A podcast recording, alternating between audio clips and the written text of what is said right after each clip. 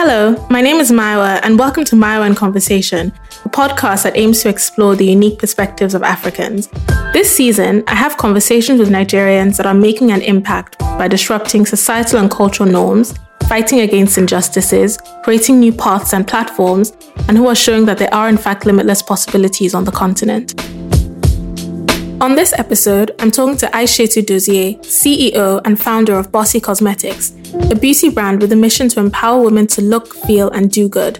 With an MBA from Harvard and extensive experience in finance, Aishetu has used her experience to create a platform that empowers women to realize their life and career goals and is an advocate for women in business.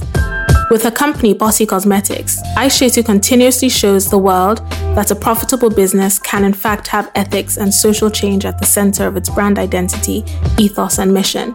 Thank you for joining me today, Aishetu. Thank you so much for having me, Maiwa. It's a real honor and pleasure. I'm really excited about our conversation today, and I want us to talk about the importance of timing in careers and career choices crafting a business model with ethics and social change at its heart and the difference between startup culture in the US and in Nigeria. So I'll go right into my first question. And when I told a few friends who have, you know, followed your career and Bossy Cosmetics that you'd be a guest on the podcast, a common question was when you knew when to take the risk and start your own business after years in senior positions in some of the most respected financial institutions in the world. you know, it's a tricky one because I started my career in finance. I think my first job was in 1995, so quite a while ago. and while I really enjoyed it, to be honest, I did it mainly for the money. Mm. And I knew it wasn't, you know, where my heart lived. But at the time, I didn't think that was what was important for a career. I thought a career was about obviously financial independence. It was about making a name for yourself. And it was about, you know, doing what your mother expects you to do that's respectable, right? Mm-hmm. And so, you know, a career at, you know, a, a bulge bracket Wall Street firm, you know, ticked all those boxes. And so being a first daughter, as you are, you know, you kind of do all the things you're supposed to do mm-hmm. because they're expected of you, even if they're not explicitly stated. So I was on that for a while, and I then thought, okay, I know I'm not, this isn't my passion, but then I thought maybe what I'm supposed to be doing is, you know, being in these high power positions, making some money, and then using the time that I'm not working and the money that I've made to really have a great life, to live and to follow my passions. And then I think turning 40 for me was really major. And I think hopefully most people don't have to wait till they turn 40 to have this realization. But for me, that's when I realized that I was defining success in a very wrong way. And I had obviously attained some level of financial independence at that point, you know, had the title and had all those things that, you know, one looked for back in 1995. And I still was incredibly unhappy and dissatisfied. And so I knew that my metric for success was wrong. And that's when I began to recalibrate. So it was really, you know, the year of turning 39 to 40 that I became, you know, internally disruptive. And then I just had this really deep calling that even though I was, again, the senior position, that I was made for more. I really felt very, very deeply that I was playing very small, sitting in a bank in Nigeria looking at loan documentation. Um, and and I, I basically heeded that call because it was deep, it was passionate, and it was persistent. And I didn't know what I was supposed to do with it, but I knew that um, you know this this this journey that I had been on for all of these years you know, there was a purpose for it and I was deeply grateful for it. And I learned a lot from it. Um, but I had reached the end of that journey. That particular story was over for me. I think it's really interesting that you talk about this calling and how, you know, you had to wait until you were 40 for you to finally kind of muster up the, the strength and also just have that, have that thing in you that realized that this is something that, you know, your passions were something that you had to to go out and actively act on in order to be happy. Because I feel like this is something that many young Nigerians now are facing. Um, people that are about 25 are already trying to start their businesses. And I mean, in Nigeria, a lot of the time you find yourself working in a nine to five and also um, starting your own business and doing something that makes you happy and also makes you some more money. But I feel like the problem is that a lot of young people struggle with positioning themselves as entrepreneurs that have founded startups as opposed to young people who have side hustles. In your experience, how do you distinguish your business as a startup and reap the benefits of that title? Well, so first of all, let's disabuse ourselves of the fact that there is a benefit with the title. I think, mm. You know, in the last number of years, with, you know, all these companies making billions of dollars, um, we have romanticized what it means to be a startup founder in that now people think there's a benefit mm. to it. and I'm here to tell you there is no benefit to it. Um, you know, it is the hardest thing you will ever do from one day you will be exceedingly happy because you know a big customer order came in or something. In that same day you can be depressed because you run out of money um, or something goes wrong right? It is the most volatile emotional and mental journey you will ever go through.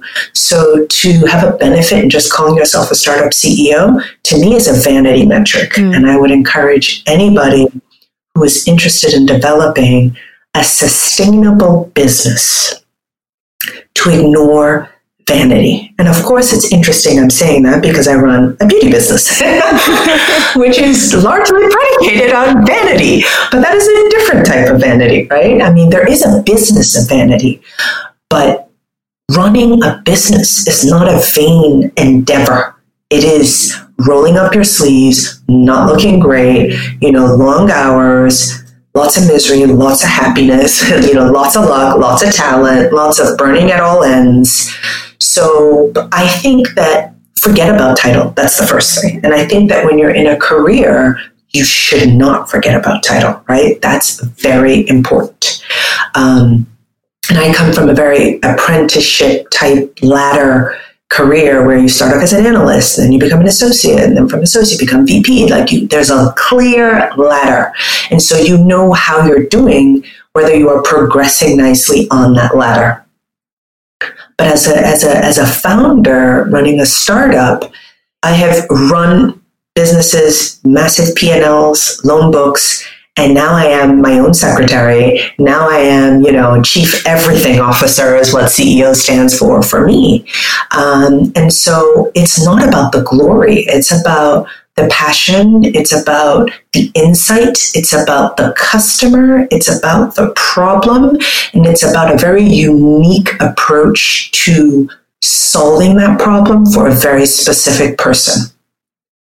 So that's that's my response to that is forget about titles. If you're doing this for a title, wrong, wrong business to follow because it, it will suck up a lot of money. It will suck up a lot of of time mm. and the odds are it will fail. I mean, most businesses, you know, startup fail, mm. irrespective of how much money you even raised. So, you know, I have not received a salary in three years since I left banking. Wow. Right? So, yeah, I don't even pay myself now because every single cent goes right back into the company. So, this is not about vanity. This is about me having a very long term goal of the kind of business I want to create, um, the kind of impression I want to leave with my customers, you know, the kind of, of, of market I want to create within a larger market that appears to be saturated. So, I don't care about my title. I care about creating value. I think it's interesting that you say that because it seems as though there's there's you know a business and something that you want to be sustainable um, and outlive you and then perhaps there's a side hustle mm-hmm. where it's something where you want quick returns, you want spending money. Because it's interesting that you say that you haven't had a salary because I think that's a reality not many young people in Nigeria are willing to accept. I think a lot of people look at leaving paid employment and starting your own business as a way to cash out. Yeah, that's funny. I mean, yeah. Would you say there's kind of a, a difference when you're thinking about the business between a, you know, like I mean, for lack of a better word, a startup, mm-hmm. a sustainable business versus a side hustle where you just want to make a quick buck? So I think that both are valid and both have their place. So I've done, this is not my first business endeavor. I've done side hustles before. I did a project called African Her Story a number of years ago. And I did that throughout when I was a senior executive in finance. I would you know, either use my iPhone or hire a film crew to film, you know, successful African women from around the continent to learn more about their stories of success, failure, um, because I really wanted to be a part of changing the narrative on what the African woman is. And so that was a side hustle completely. Mm. And, you know, for me, that was not a goal to monetize, but we did have an opportunity to sell to a major network. Um, and so that would have been, you know, some extra cash on the side of, of my banking uh, career. And I loved that project. In fact, a lot of what I learned from that project is what informed the insights behind Bossy Cosmetics today. So there is, you know, I wasn't, at that time, I wasn't ready to quit my job, right? I was very attached to the title. I was very attached to the money and the perks and the, you know, the power and to meeting these really amazing executives that I was servicing as a banker. Um, so to be able to pursue my passion on the side to me was super privilege. And so I think if you're not exactly 100% sure of what you'd like to do from a business standpoint, but you've got some ideas percolating in your head, if you can find a way to do those as a side hustle without interrupting your main hustle, I would encourage you to do it. I don't think every business needs to be jump in 100% on day one and quit your day job. Mm. I mean, that is super privilege. And let's be clear, I have privilege. You know, I, I'm an executive who's worked for many years. I'm married. You know, I can afford to say that I'm not going to take a salary for three years, relatively. Um, other people can't, mm. right? So you you can't hear my story and say, "Oh, I'm going to do what I should did and quit my job for three years and not make any money." You may end up, you know, in a homeless shelter. So everybody has to understand what their room to maneuver is, what their priorities are, and make an informed decision for themselves. And on this topic of, you know, how difficult it is to start a business um, and just the reality of finding yourself in a position where you've gone from having a regular salary and like you said before there's a ladder and you kind of know where you'll be if you work at a particular pace over a certain number of years and now you're in this position where you can't pay yourself i think it's interesting because on one hand, there's that reality where even in the US, you're facing that. But then we find that when people talk about Nigeria, it's always this the story of, of Africa rising and how the economy is just waiting for a young entrepreneur to innovate and disrupt and all of those words. Do you think you could have started Bossy Cosmetics in Nigeria? Yes, I think I could have. There, I mean, there are a lot of cosmetics companies in Nigeria now. So, do I think I could have? Yes. Did I want to? No. Mm. Um, so that's just the obvious that's the real that's the real truth of it. And i think yeah africa is rising. You know there is a lot of of of, of demand for products and services but we have to remember you know what gdp looks like and what gdp per capita is and the, and the ability for customers to spend money. And I think, you know, especially now with where the market is going is completely, you know, a whole new ballgame around what discretionary income is for people and what people can spend on things that are not absolutely essential, mm-hmm. right? And so, do I, do I do I think I could have started this business in Nigeria? Yes. Um, the reason I didn't want to is not just the market size, but it's also, you know, I did start a business a number of years ago in Nigeria as a children's play and activity center. And, you know, we were wildly financially successful mm. very quickly. It was a very, very successful company. But I, I, I closed it down for a number of reasons, or more like I sold it for a number of reasons. And the first one was the government mm. made me hate going to work every day. The, the, the infrastructure that was available to me as an entrepreneur was next to nothing. I had to hire my own, you know, security, have my own, basically I was a water pumping company. I was an electricity company. I was, you know, I, I, basically was was was paying taxes for absolutely nothing. And then I dealt with a situation of extortion from the tax authorities. Mm-hmm. Um, it was just really, really hard to, you know, I'm one of these people that's obsessed with excellence. Mm. And I don't want to provide a service that isn't great. I don't want to create a product that isn't great. And I just realized that it was very difficult for me to operate at the level I wanted to operate at in that environment at the particular price point that would have called for it. And the other reason is I knew I couldn't scale at that price point for the exact same reason I just told you, which is, you know, disposable income issues. And so you have a business that's very well needed. You know, it's a beautiful business. It's it's making money, but it's not scalable. And I always knew that, you know, if I built a business, I wanted to build something that could scale. Mm. So those were the two reasons why I, I didn't do Bossy Cosmetics in Nigeria because I've done a business before in Nigeria and it was very hard. Everything worked against you, not for you. Mm. I think that's like a common sentiment, especially when you talk to business owners in Nigeria. They just talk about what a struggle it is, even just dealing with government and bodies that should be working to working to ensure you're successful and they're the same people that are kind of just like threatening your business and your well-being and i asked yeah, that question yeah. because i would have loved to see a company like bossy cosmetics in nigeria because i love how at the core of the brand isn't this superficial message of, you know, female empowerment, like, you know, put on a red lipstick and you can change the world. but somehow you've happened, you know, you've managed to create this brand that for me really does speak to the young woman that's working hard to build her career. You know, even like as a student, when Bossy Cosmetics started and I was at university, something about it resonated with me. And I would have loved to see that in the Nigerian context. How have you incorporated elements of social enterprise into your business model? Where on one hand you have this successful brand and, you know, it does speak to women empowerment, but at the same time, you're actively putting your money where your mouth is?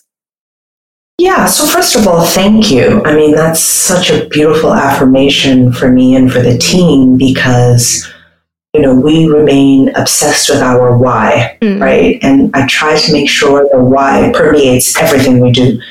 Our social media, our website, our product design, our product packaging, our ingredients, everything. You know, we are obsessed with this igniting confidence in today's ambitious woman. Like that's all we think about, all we think about, all we think about. So, you know, when we hear that it resonates, it's coming through, it's empowering. It is literally like you just gave me a million dollars. So I wanted to say thank you for that. Um, yeah, no, literally. Um, I want to say thank you for that. But so we, we, we I consider us a mission driven women's empowerment company that masquerades as a beauty brand. Our product is how we make money. It's our business model. But our reason of being is sparking confidence in ambitious women so that they go out there and achieve their dreams. They go out there, fight for pay equality. They go out there, fight for that promotion. They go out there, live their best lives. That's our ultimate goal. And that is a social goal. That is a world goal, right? We just happen to make revenues from the sale of makeup products. And so, in doing that, not only is our message very socially oriented, but we partnered from our launch with three nonprofit organizations that do social advocacy work for women and girls around the world.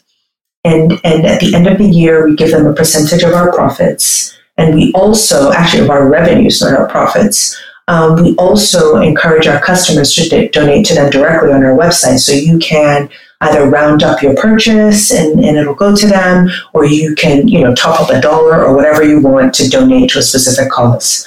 And the three organizations that we partnered with, one is actually a Nigerian company called Women at Risk International Foundation. It's uh, started by this really amazing OBGYN doctor, uh, Dr. Kemi Da Silva Ibru. And she's got this organization that deals with um, you know, women who have encountered domestic violence, intimate partner violence, as well as children who've experienced this. So they're, they're, one of the organizations we support. And in fact, we try to elevate the message that they do in all of the work that we do. Um, another organization is called Girls Inc., based in St. Louis, Missouri. They work with, they work with girls from the ages of 6 to 18 basically around empowering them and, and, and with girls in the inner city to make sure that they feel the confidence to go out there and, and do what's right for themselves. And then finally, another organization that we, we partner with is called Women's Link Worldwide.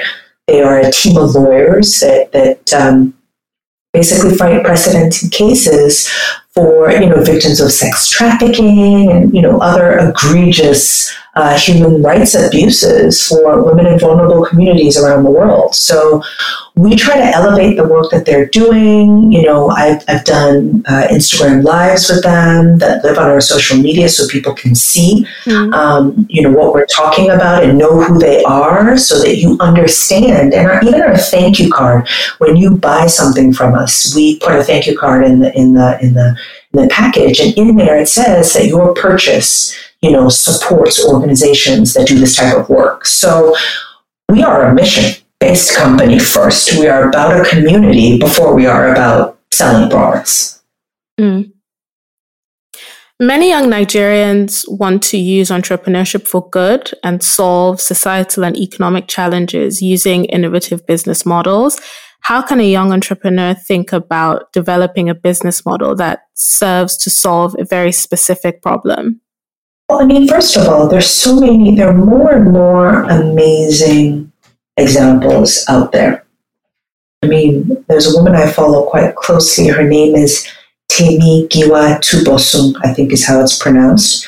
And she runs Life Bank. Mm. And, you know, she just built a beautiful business around a very critical need for um, oxygen and blood, right? You know, mm. people should not be dying because they don't have access to oxygen and blood. And she's solving that problem, you know, one canister at a time. And so, you know, she she has her story as to why that was a problem that was very, you know, that resonated with her. And she has, you know, shared her story as to how she did it. And this is what I really love about social media is that you know, you can have a bunch of mentors that you don't even know. Mm. Listen to podcasts. I'm an avid podcast listener. Hear how people, you know, built their businesses, the struggles. I think it's so important for people to talk about struggles and failures. Um, and you hear that and you see what other people are doing. And that should serve as a form of inspiration in that, wait, I can do I can do this as well, right? Because as they say, none of us has two heads. mm-hmm. you know, and it's not easy for any of us. I bet you if you ask any successful entrepreneur, you know, we failed a million times, we've had so many struggles, we've cried, we've laughed, we've, you know, thought we were dead in the water and, and we resurrected the next day. So if you have, you know, the moxie, the stones to do this, figure out what your passion is or you know what your what the problem is that is so passionate for you. What's the thing that gets you your either your blood boiling or from an anger perspective or from a joy perspective and pursue that you know figure out that problem and start to talk to people to get to the nuts and bolts of why that's a problem why it's a problem that's either never been solved or has been, or your unique approach to solving that problem. And then just start chipping away at it. You know, you, you don't you don't do until you do, right? So mm. if you're, you know, a lot of people love to live in their heads um, and, and talk about things and you know share ideas, but they're not actually doing. And you're not if you're not executing, you're not building. So you know, the world is not short of ideas, but the world is short of brilliant execution people. Mm-hmm. So become a brilliant executor. And I think Nigeria just speaks to that, where you see people who have started things that on paper seem like they will solve problems, but then the execution just falls short?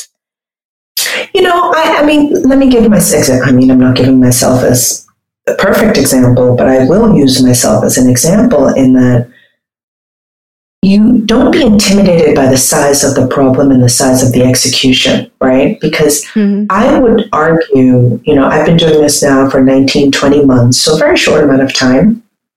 We have changed you know, literally my website has changed maybe a thousand times. Okay.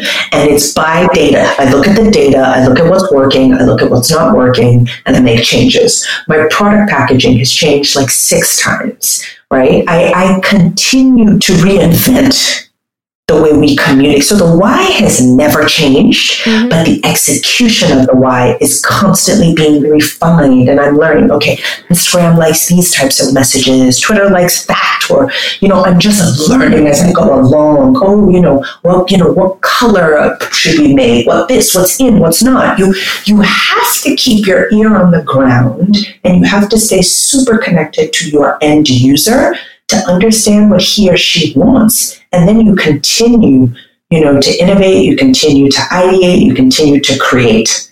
So I think that people, you know, if I started this company and thought, oh my God, there's like Kylie Jenner has billions of dollars in sales, what's the point of starting? I never would have started, right? Mm-hmm. I, I just decided, okay, I'm going to start with a small collection of in lips and I'm going to start to learn through that. And then with time, now we're about to launch eyeshadows, and then we're about to launch eyeliners, and we're about to launch highlighters. So we're growing. Um, but the first 18 months, we only were in lips. Mm. Changed our logo twice. We're actually about to rebrand the company. You're the first person I'm telling this to. so there's other things we're doing. And I, I love it. It's scary. But, you know, as every, every turn, we get better at doing it you know, we get better at communicating it. We get better at, you know, staying close to our customers. So I kind of feel like I'm in school again. And it's really a lot of fun, I've got to tell you. But it's scary as well. But you know what? Just don't let the fear take you to a point where you can't do. So bias for action. Got to always be moving one foot in front of the other. That's like the perfect segue into the next question. I feel like when people talk about starting successful businesses and just being successful in business, there are always conversations about education as well and, you know, wanting to do um, a business related degree, whether it's at an undergraduate level or um, a master's level. And a lot of the time, the thing that people want that has just proved elusive is an MBA from, you know, the top 10 um, business schools in the world. And as the exchange rate continues to just get worse and worse for Nigerians, I think wanting an education abroad is just more and more elusive for many people. As a person who has done the whole Harvard MBA thing and is now running her own business, do you think degrees like MBAs are necessary? Oh, wow. I know that's a hard question. That's not a fair question. not fair. Um, not fair at all because it's so subjective. Mm. Do I think it's necessary? No, there are a lot of people who don't have MBAs from top 10 schools, right? They're not dead, they're successful, they're, you know, living their lives or whatever. So that's an easy way to answer it. Do I regret getting an MBA from Harvard? No. Do I think it's paid for itself thousands of times over? Absolutely yes. Do I think that I would not have gotten the success that I have today having not gotten to Harvard Business School? Possibly. Hmm. So, what does that mean? Um, and would I go to Harvard Business School all over again? Absolutely. I borrowed every single cent to go to Harvard Business School. I didn't have a mother who wrote me some massive check to go to business school, right? Um, I never father at all. So I didn't have parents who were going to do that for me. I did it for myself. I borrowed the money. And I, you know, it took me a while to to start to pay it off. And that's part of why I was working in finance, right? Was because that's where the money was, and I needed the money to pay off these massive loans that I had taken. But it was worth it for me because of the networks, right? Mm. Um, it was worth it for me. And this is super, super, super personal. So it's not advice, it's sharing my story. Mm-hmm. You know, I felt like if I wanted to ultimately have a global career where I could go anywhere as a Black woman, mm-hmm. in today's world, right? Um, I was thinking beyond Africa at this point, right? If I wanted to do a deal in China, in the Middle East, in Latin America, in anywhere, and I said I went to Harvard, people were like, they would assume, okay, she's smart. I have to prove myself to them, mm-hmm. right?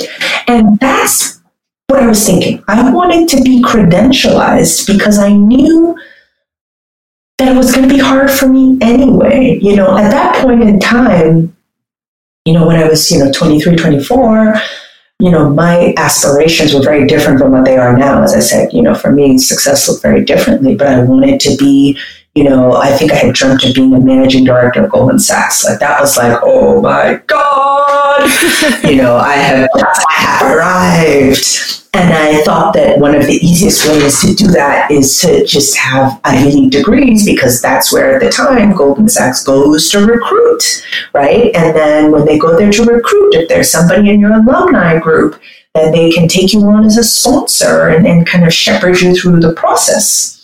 And that's actually what happens mm. in these types of industries. So that was my thinking.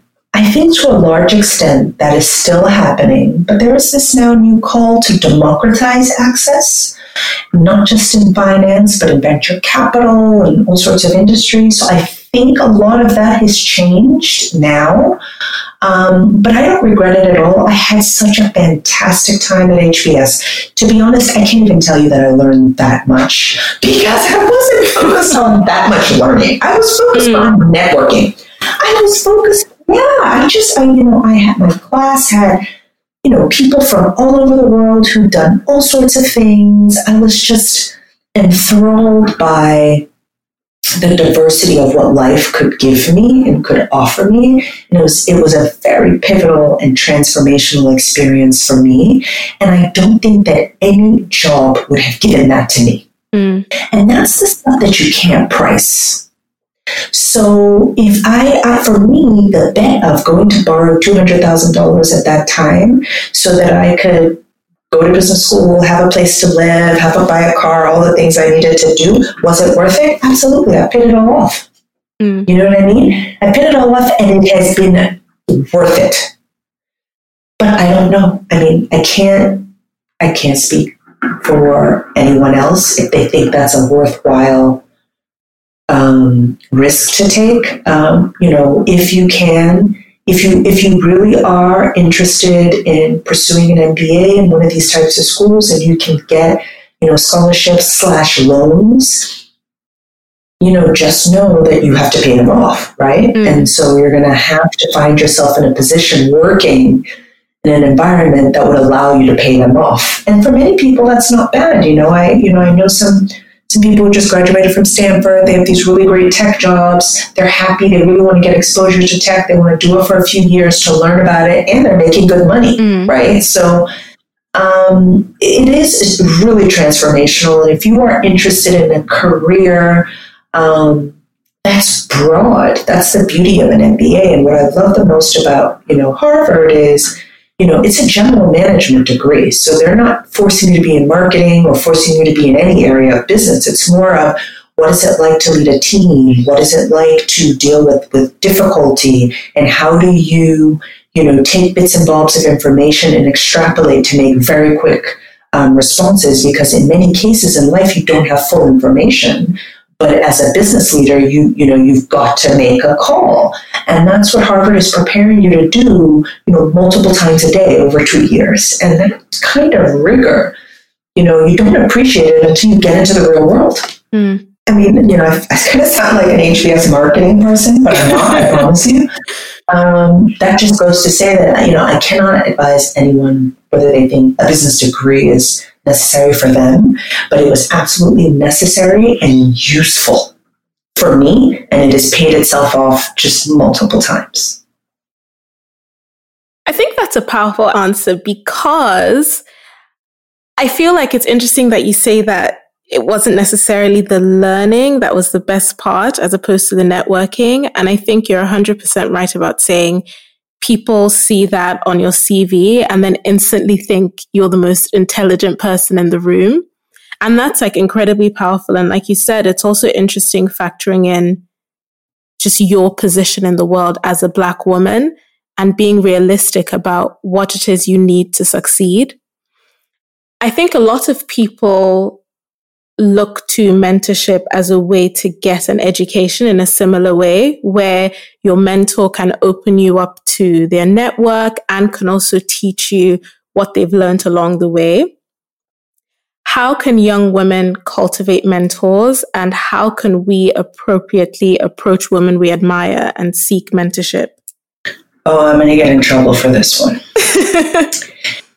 you know, it's really weird because I don't think I have ever asked anybody to be my mentor, but I have a number of mentors.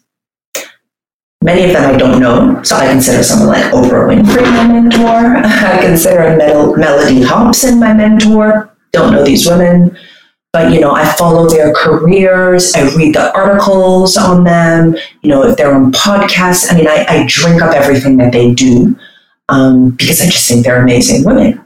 And then I have, you know, I, will give you one example of, uh, of a guy who I don't even know if he knows he's my mentor. Um, Kim Bello Saige. I mean, I've known him for 20 some odd years. We actually had a really great conversation the other day.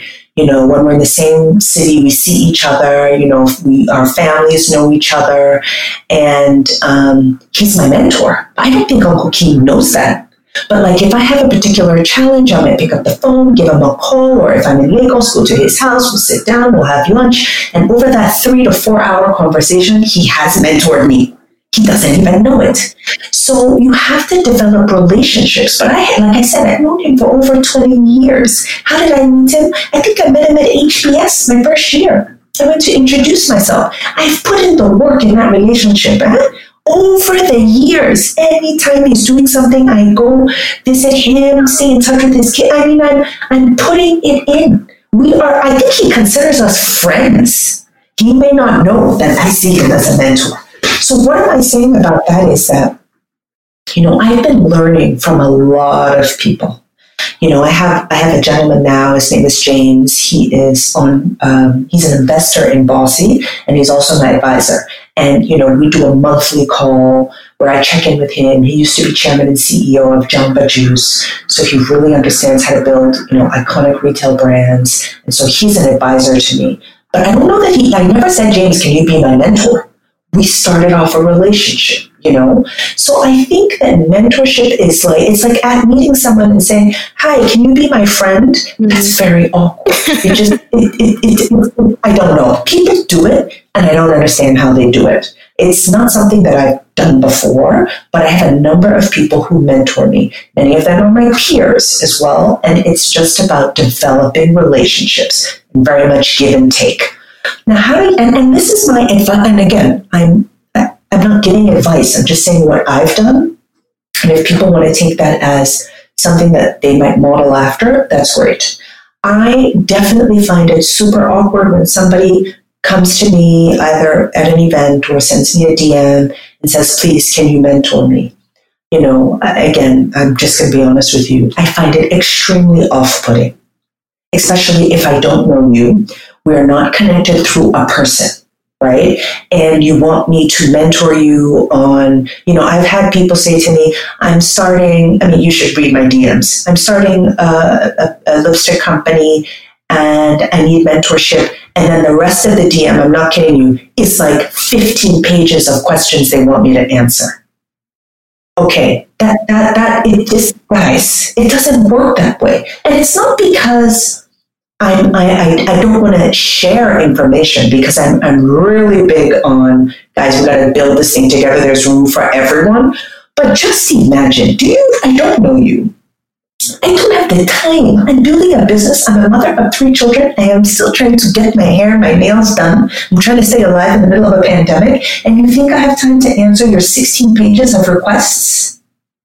It is selfish. And this is the thing that, that astonishes me because I'm 100% certain that if I wrote Oprah Winfrey a DM of 16 pages, she wouldn't read it.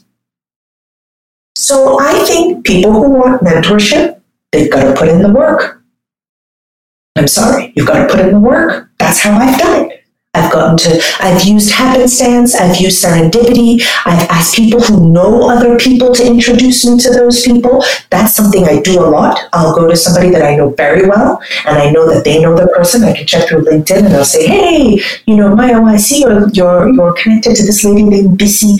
Oh, she owns a blah, blah, blah, and blah, blah, blah. I really want to meet her. Can you introduce? That's a warm intro. And I know that we, we, you know, I know that we're trying to democratize access, but I'm just telling you from my honest heart and soul, you know, there's only so many hours in the day. There's only so much time I can do, I can I can give to things that I'm also running a small business. There's no way I can spend this time mentoring people on, on things I'm still learning. And so, you know, I, I did this thing on Instagram the other day where I was like, all right, guys, I get so many DMs of people asking me questions. Maybe I should do like a monthly office hours where for an hour or two, I'll open up my Zoom link. Anybody who has questions for me, let's get on there. And maybe that's what I'll start doing because and you know whoever shows up shows up i answer the questions to the best of my ability and then i leave but to develop you know, one-on-one coaching relationships with people. I don't have the capacity for that. And there are people who are professionals who do that, right? I mean, we actually have a service called Beauty Meets Wisdom, where you can go on a site, see experts in a particular area. We'll offer, if you are a customer of ours, we will offer you a free hour um, service with them. If you like them, then you pay them for their services. So this is this is the tough response, right? If you, you if you can't get a warm intro to someone, you know, you've got to find a way. And that's the thing about getting what you want, right? You've got to be creative and and to think that it's going to be handed to you. You so know, what I got from that is be sneaky, be strategic. Ahead, like. Exactly. That's a better word. Peaceful people. You know what I mean? Like, you know, and I, I have lots of friends, like people we're just on WhatsApp type friends now. Like, hey, we meet, we talk, we this, we every once in a while we catch up, we da da da da, and then you just one day slip in one question. You know, I, I was laughing. I have this uh, young gentleman that I guess uh, he's like my mentee, right? But he just snuck in Mm. He just snuck his way in. he really did a really good job, I've got to tell you. Like over the last two and a half years, he has worked his way to the point now we we speak frequently. You know, when he's evaluating job offers, he calls me. I don't even know how this guy did it over the years. You see what I mean? So, but he didn't start off on the first day say, "Hey, will you mentor me?" So you've got to put in the work. You've got to put, said, I know that Oprah Winfrey is, I'm not comparing myself to Oprah, but I'm just saying the people that I admire the most, I know that they're very busy. Of course, I would like Oprah to give me the keys to the kingdom, but it doesn't work that way. And I know that there will be a day that I will meet her and we will develop a relationship and I will be able to ask her one on one questions. But I'm not stupid enough to send her a 16 page yeah, that's a DM. Bit, that's a bit crazy. And to be honest, I think for the average person, I mean, I'm not that busy, but if someone sent me 16 pages, even just 16 questions, I'd be like, right, nope. Exactly. just for the exactly, average person, right? I just nope. wouldn't respond. you know, and I'm also learning now. I mean, it's not now, to be honest. I'm just getting better at it to say no. I mean, I'm the queen at saying no. I mean, it's, it's I read this book called Essentialism the divine pursuit of less. And I don't even feel bad anymore because my mental and emotional health is so important. My spiritual health is the most important to me. I have children. I have a husband. So I have a mother. I have friends. I have a business. I have a lot on my plate. and I have to service those with equal passion and gusto. So anything outside of that, if I give you my time, hey, is you please, you know, pity me. You have to pity me. As I'm talking to you right now, my three children are downstairs in school. As I'm talking to you, when we finish, I will check. One teacher would have emailed me, this one didn't have his yellow book, this one hasn't submitted his this, this one hasn't done that. That in and of itself is a full-time job. So I don't think people really appreciate, especially in this current time, how difficult it is for parents. And when I see these some of these messages, I don't respond because I'm like, okay, uh, even to respond to you to tell you that I'm busy is taking time away from me. So since you have not been gracious enough to be very direct and specific with your request, and I'm just not going to be able to get to this.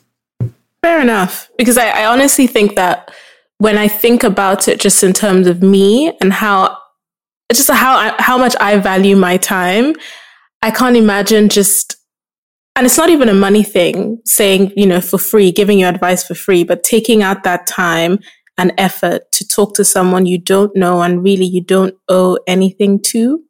You talking about you know how oprah is one of your mentors i think it's powerful because it's important to know that some people can be mentors from afar you can literally just watch what they do and oh, learn yeah. from that. And, you know, I feel like a lot of people now, especially with social media, put out so much for free, so much free advice into the world. Yeah, yeah. In many ways, that's enough. Well, you know, it's funny. I, I struggle with this a lot, to be honest. So I'm not, I, I haven't landed well.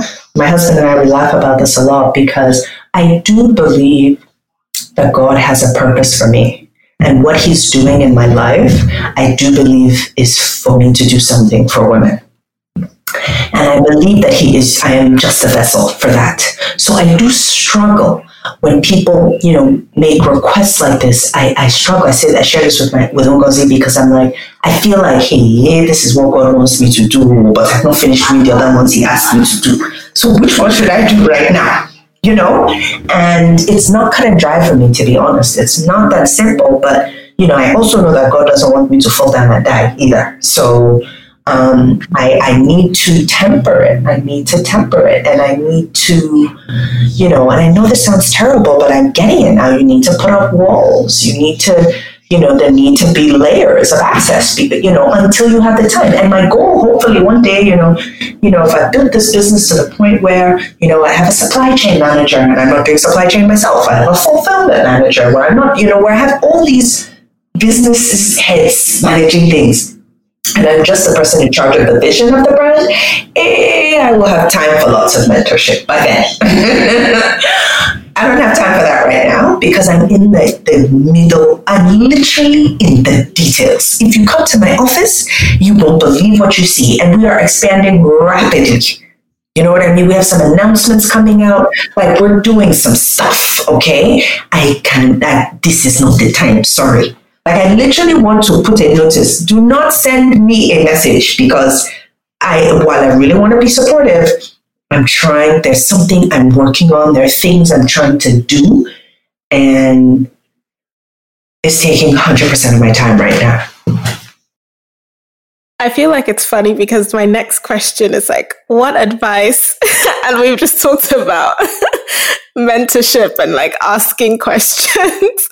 but I guess for the sake of this podcast, I will ask, what advice do you have to give to entrepreneurs who are set on starting businesses in competitive and very saturated sectors like beauty? Sure. I mean, first of all, I mean, that's a perfect question and I'm happy to answer it. First of all, you know, brace yourself. It is rough in a saturated market, right? And I can tell you that when I was starting this company, most people were like, "What? You want to sell lipsticks?" Like, you know, like just the most derogatory statements you can even begin to imagine. You know, people saying to me, "Why would you do that?" There's like so many people selling lipsticks and da da da da da, and you know, you can't do this, and just you know, all this stuff, right? Negative, negative, negative, negative, and I, I had this, like I said, I had this belief. I believed I could do it. And I, you know, I still every day ask myself sometimes, hey, why have I gone to pick this thing? Or why did I go and pick software or something? But this is what I wanted to do. And so, you know, I, what I would say is become obsessed with your why. And when you answer the why, answer the why of the why. And the why, like, why are you doing this? Why? Why? Just keep asking it and then and then stay with it right? Stay with it. As i said in 1920 months we have evolved in our in the way we, we talk about our products and the products that we sell and the offering and the ingredients and everything. So we are we are learning a way to really distinguish ourselves in the beauty industry. And that is my obsession. Like from the minute I decided I was going to do this, I became obsessed with how do I distinguish myself in a market that's so saturated? How do I distinguish, distinguish, distinguish? It's all I think about. I still think about it every day. We're not even close to solving it, but we still, that's, that's what permeates my thinking all the time. So I would say to somebody, if you want to start a business in beauty or anything that's super saturated, you know, what makes you different? Why should a customer pick you? Be obsessed with that. Be obsessed with that. Be obsessed with that. And then do it. Like I said, it's in the doing, right? Like try it. The way we did it is we started with very small. You know, we started with a small investment. We started and just small by small by small by small and, you know, see what happens, see how it works and be prepared. Have the stomach because you know, you will receive lots of gut punches along the way, but you know, you've got to be committed to stay the course.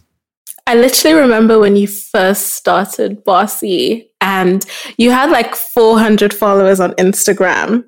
And then one day you had like 10,000 and I was like, what? yeah. And then the packaging was gold. Uh, and then I saw there was an eyeshadow. And I was literally just like, when did this happen? I know, right? I was like, didn't this start last year. When has all this happened? Yeah, so like literally we have gone it's just been, you know, there's a lot of there's a lot of grace in this business. There's been a lot of favor. Um, you know, we are just slowly cultivating a following, you know, slowly cultivating a tone of voice you know, we are, you know, we've got some retailers that are very interested in, in stocking the brand now. So we're thinking about wholesale relationships and, you know, it's just been really beautiful. And, um, I think for me, the most emotional part is to, you know, as I'm talking to you, I'm in my little office. I have, you know, from our very first bottle, our very first packaging, you know, and I look at the very first stuff now and I think, oh my God, this is so ugly. It wasn't ugly, it was minimalist. Oh, yeah, that's the right word. Fine. very minimalist. And if you know anything about me, Mayowa, you know I'm not minimalist. So, so yeah, I mean, there's definitely growth over that period of time. Um, and you know, we're just you know, I'm now playing around with ideas and designs because you know it was very minimalist by design because I was like, who am I to just start doing all sorts of fancy stuff? They don't even know you. You're not an influencer. You're a nobody. Like just random Nigerian girl living in Palo Alto wants to be selling lipstick. Like it just doesn't even make sense to the normal person right? So I was very shy. Like in the beginning, I was just like, hey, how do I even tell people in this area that I own a beauty company? They'll just look at me like, this girl is daft. And with time, I just started to develop the confidence of actually, it's a real business. The beauty business is $600 billion and growing. Mm-hmm. And we are growing with it. And um, no shame in this game. You know, we've got customers who love our product and love our messaging, and we're growing. And so that emboldened me to, okay, let's try this. And, you know, I commissioned someone, let's get a new logo, you know, and let's do a new this. And, you know, let's try some new product designs and let's try some new packaging designs, you know. And then, you know, through luck, I met my most amazing packaging designer. She's, you know, lives in Paris. And, you know, that was just a collaboration made in heaven. She now, you know, designs all of our primary and secondary packaging and she's just taken the brand up like notches. Like I don't even call it notches. Like if you look at the first one to what we're doing now, mm-hmm. even me, I'm like, try this woman, you have legitimized me. Oh, I can confidently walk into major retailers and be like, we make good stuff. So yeah, it's been a journey. I've got to say, it's been a journey. It's been a journey.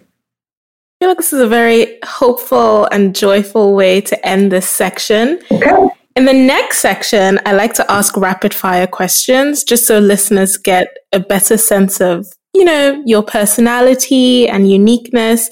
So it's literally just choosing one of two things. Okay. Um, yeah, and the theme of this is is beauty because you know why not? so my first question is matte or glossy, Matte, neutral or colorful, colorful. makeup as self care or makeup as war paint, Ooh, we can't do both. Okay, war paint. me too. Signature look or different day, different color, different day, different color. skincare or makeup, Makeup, facial or massage, facial, blush or bronzer, blush, beach holiday or city break. beach holiday. Plantain, fried or boiled? Fried. Yes to that. Lip gloss or lipstick? Lipstick. Twitter or Instagram? Twitter. Skincare, French or Korean? French. Jollof rice or fried rice? Jollof. Southern fried chicken or chicken stew? Ooh, Southern fried chicken. Traitor.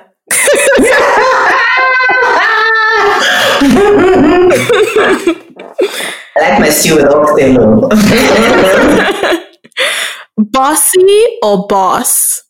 Boss. Mm.